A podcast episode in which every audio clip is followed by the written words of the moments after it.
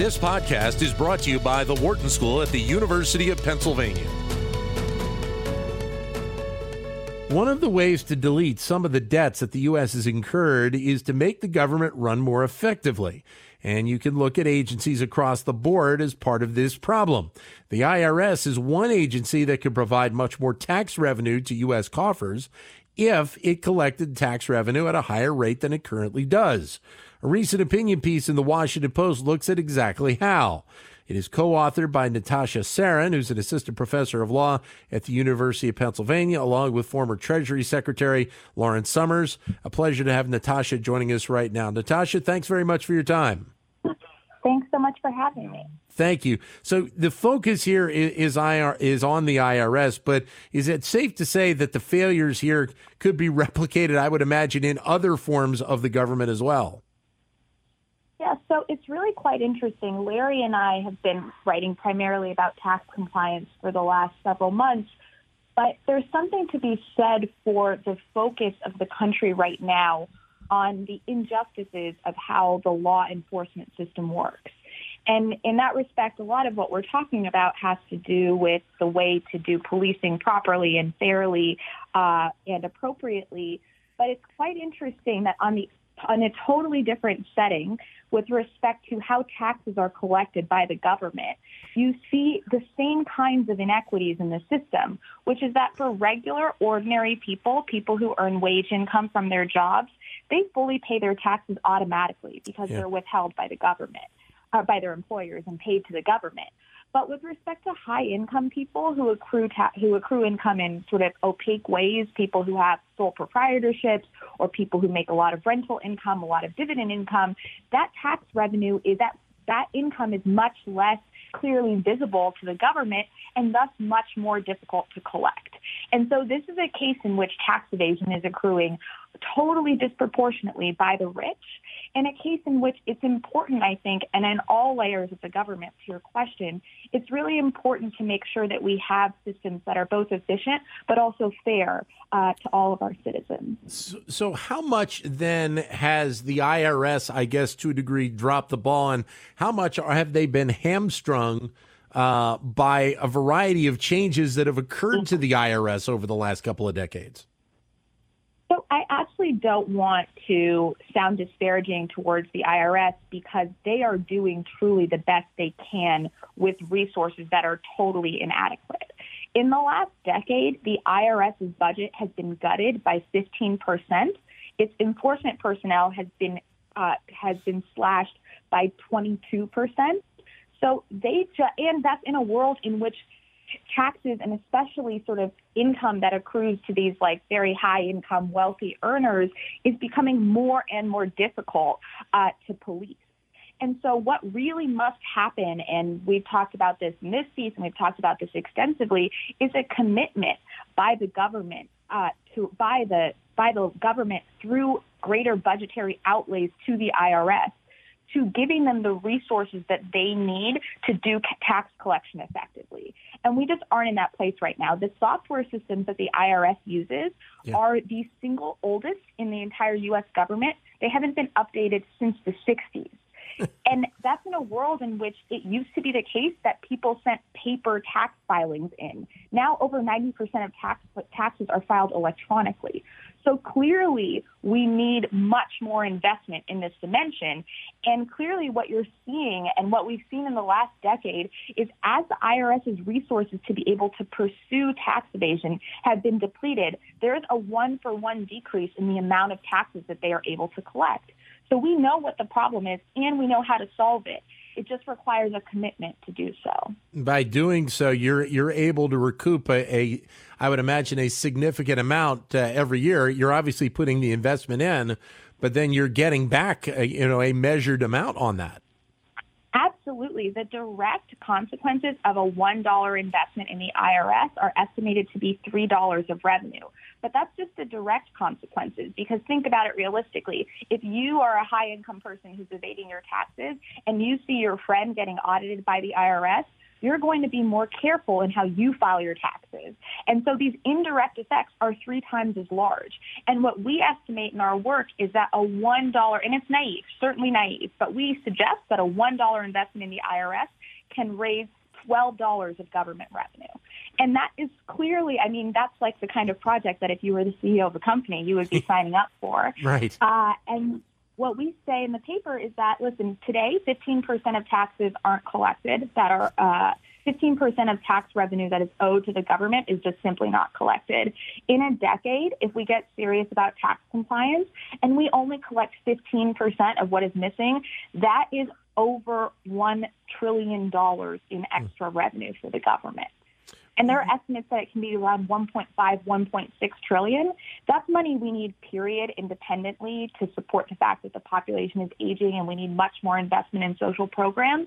But now that we've been hit by this COVID crisis that's required exceptional amounts of government sort of uh, investment in order to try and sort of support the most vulnerable populations in this country, this need for revenue is, if anything, even stronger. But you also talk about the underreporting of uh, of income as a, as a significant problem as well.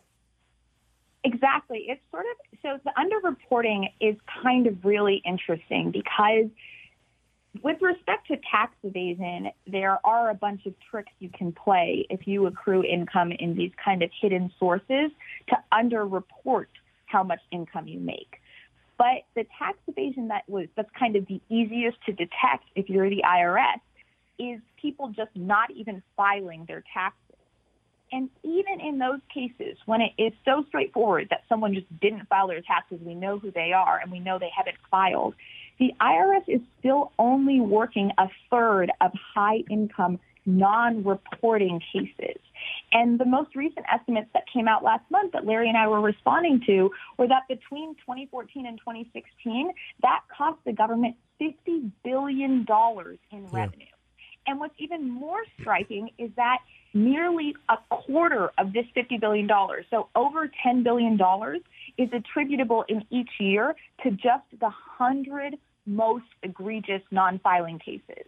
So a hundred really wealthy people who are just not filing their taxes, or a couple hundred, because it's a hundred each year, are costing the U.S. government $10 billion over three years. How can we not work those cases? And how can we not give the IRS the resources it needs to do so? So then, does the responsibility eh, for the, the slashing of the budget, how, how much does that fall on the particular administration that was in office? I mean, if we're going back a decade, you're talking about a, you know, a couple of administrations that, that, that played a role in this. Listen, there has been a, and there's been a lot written about this. Jesse Eisinger has some great work uh, that he's done for ProPublica on exactly this point. There has been a decade long crusade against the IRS that has sort of happened by congressional leadership, primarily congressional leadership on the right, that has demonized and villainized this agency and as a result deprived it of the resources that it needs to do its job. And so if I were thinking about, you know, if I were clean and able to focus on the tax reform agenda in uh, the next administration, compliance and investment in the IRS to be able to do its job effectively is a no-brainer from a matter of efficiency and from a matter of equity and from a matter of revenue raising. It is the obvious place to start with respect to how to make our tax system function more effectively.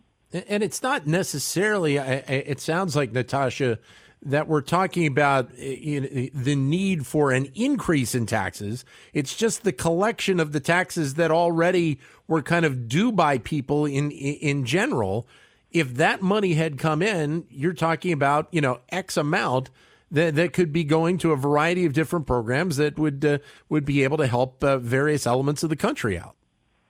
Yeah, that's really what is most what is quite striking to me. So I'm sure you've seen, uh, and many of your listeners have listened to debates that have been happening over the course of this presidential election cycle around really quite radical changes to how taxes are collected. Things yeah. like much higher individual tax rates, things like uh, wealth taxes for the very rich.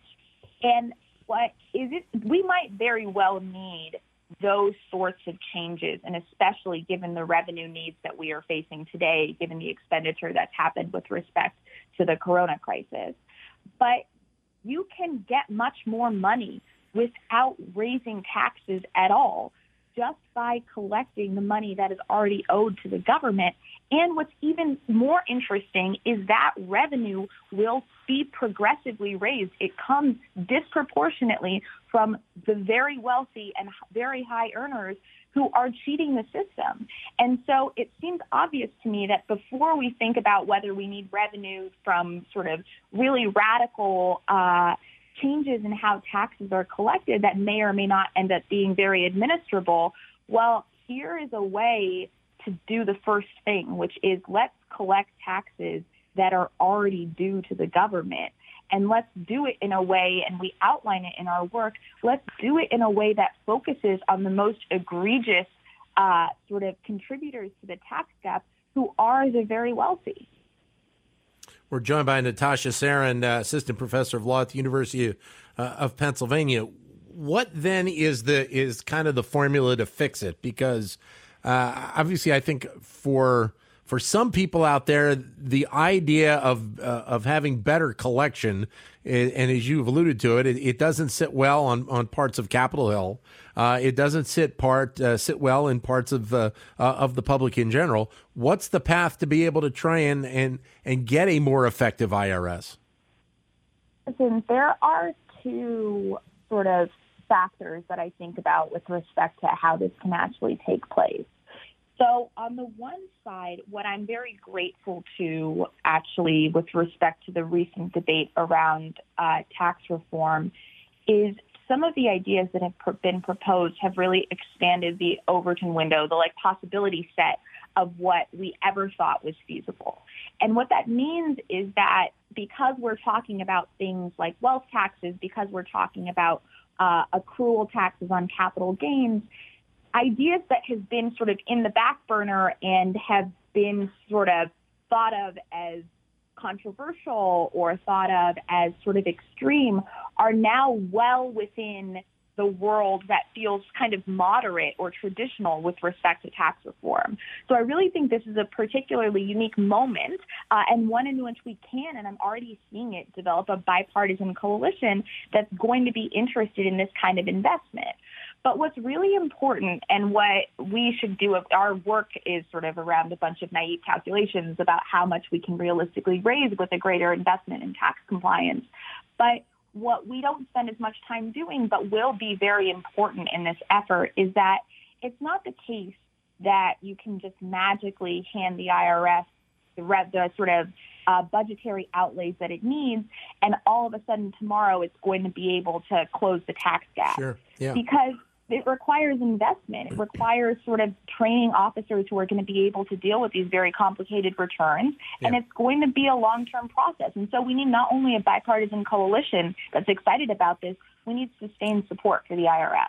And it sounds like it's a little bit like the, the old version, Natasha, of kicking the can down the road. And really, nobody wants to grab the can and stop it and actually take a deeper look into what investment uh, really should be made. And that's kind of what Larry and I are trying to do in our work. It is exactly this. We are kind of trying to outline this is how you do a robust investment in tax compliance. These are the number of audits you do of very high income people and almost a blueprint for the kind of approach that is going to end up being effective in practice. And I think, and it's not just us, there's been great work by Seth Hanlon uh, at CAP, who's done exactly a version of this as well. I think the sort of intellectual consensus in the tax reform community is that there's a lot of debate about what all we need to do, uh, but I think the world agrees that better tax compliance and making sure people pay the taxes that they owe is first order. And there's debate about how much you can actually raise from doing that. But because the consensus is this is first order, I have a lot of optimism about our ability to actually get it done. Great having you with us, Natasha. Thanks very much for your time. All the best. Thank you so much. Natasha Sarin, Assistant Professor of Law here at the University of Pennsylvania. To keep engaged with Wharton Business Daily and other Wharton School shows, visit businessradio.wharton.upenn.edu.